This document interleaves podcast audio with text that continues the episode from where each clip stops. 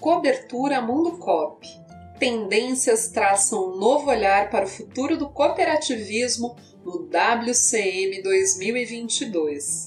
Oitava edição do evento impulsionou um movimento de transformação cooperativista, narrado por Maíra Santiago. Em meio às grandes revoluções atuais, tomar as decisões certas nunca foi tão desafiador. E com a importante missão de construir uma visão empreendedora e cooperativa do futuro diante desse cenário, o World Cook Management WCM chegou à sua oitava edição. O evento, que aconteceu nos dias 17 e 18 de outubro, reuniu 1.200 participantes de 25 estados brasileiros e Distrito Federal no Minas Centro, Belo Horizonte, e quase 5 mil pessoas virtualmente de 34 países para acompanhar insights profundos, tendências mundiais e modelos de gestão que mais se adaptam ao que virá pela frente pós-pandemia. Tudo isso através de ideias e direcionamentos de grandes pensadores e estrategistas da atualidade. Formado por três palcos e estandes de parceiros, o WCM contou também com o espaço Papo Coop, um estúdio inédito que realizou entrevistas exclusivas com palestrantes e nomes importantes do setor presentes na ocasião e a condução do diretor da Mundo Cop, Luiz Cláudio Silva. A Mundo Cop é a mídia oficial do WCM 2022. Iniciando os conteúdos da edição, o Palco Word, apresentado pela atriz Sylvia Pfeiffer, recebeu o fundador e CEO da Intergalactic Industries AB, Niklas Bergman. Considerado por muitos como guru na gestão para a transformação contínua dos negócios, Bergman trouxe para o público as maiores novidades do futuro da tecnologia e da sociedade Inovação na prática. Logo após, o especialista em marketing de diferenciação e criador do Fator X, Pedro Superti, provocou a todos falando sobre posicionamento de mercado. A competição está dando lugar à cooperação no mercado? Como as cooperativas podem encontrar a própria diferenciação e se destacar nessa nova era? Essas e outras perguntas foram abordadas por Superti que destacou a importância de se comunicar com o público-alvo de forma pessoal e direta e de apostar na transformação digital para ampliar seu alcance. Seguindo as estratégias para impulsionar as cooperativas, o palco recebeu o consultor de projetos inovadores e talentos, Lauren Duff. Em sua apresentação, Duff reforçou que o alinhamento dos aspectos físicos, mentais, emocionais e imaginativos do eu é a chave para a criatividade, regeneração e desempenho sustentável. Com esse conceito, ele colocou a neurociência como aliada de indivíduos, equipes e organizações que desejam alcançar alto desempenho. A mudança começa agora. Continuando as discussões, o painel ESG reuniu a administradora e mestre em gestão e negócios com especializações em finanças, Sustentabilidade e Cooperativismo, Camila Lucone, o professor convidado no FGV Management nas disciplinas de ESG, Rodrigo Casagrande, o vice-presidente da Icatu Seguros, César Salt, e a gerente de desenvolvimento de cooperativas no sistema ACB, Débora Ingrisano, como mediadora. Lucone iniciou as explanações ressaltando que o conceito ESG nasceu no mundo das finanças, que esse é o setor que possui mais oportunidades de se aprofundar no tema e que os bancos precisam financiar a economia do bem para o futuro.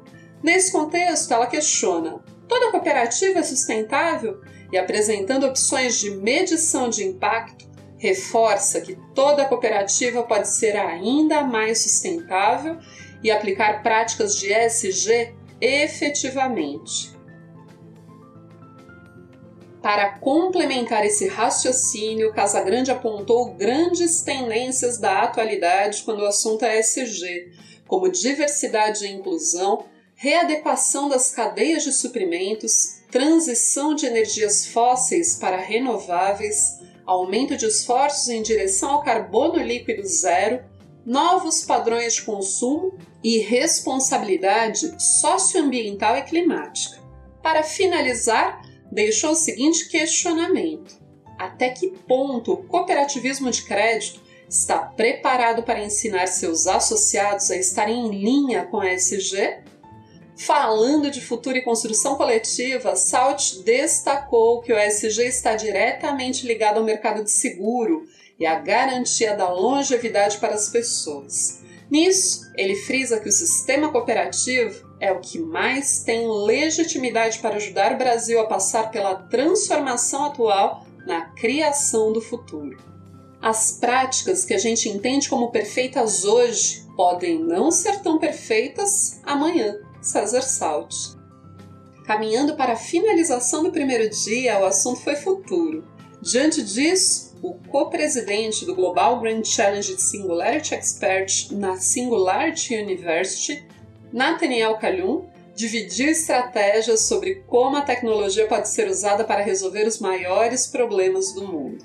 Ainda trouxe essa realidade para dentro das cooperativas, abordando os desafios no processo de eleição dos conselhos.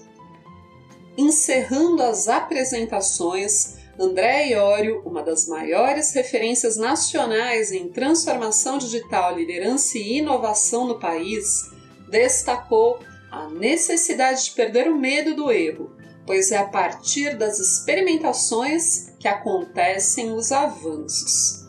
Cooperativismo é antifrágil, ou seja, capaz de se reinventar e se refazer, mesmo após erros, crises e fracassos.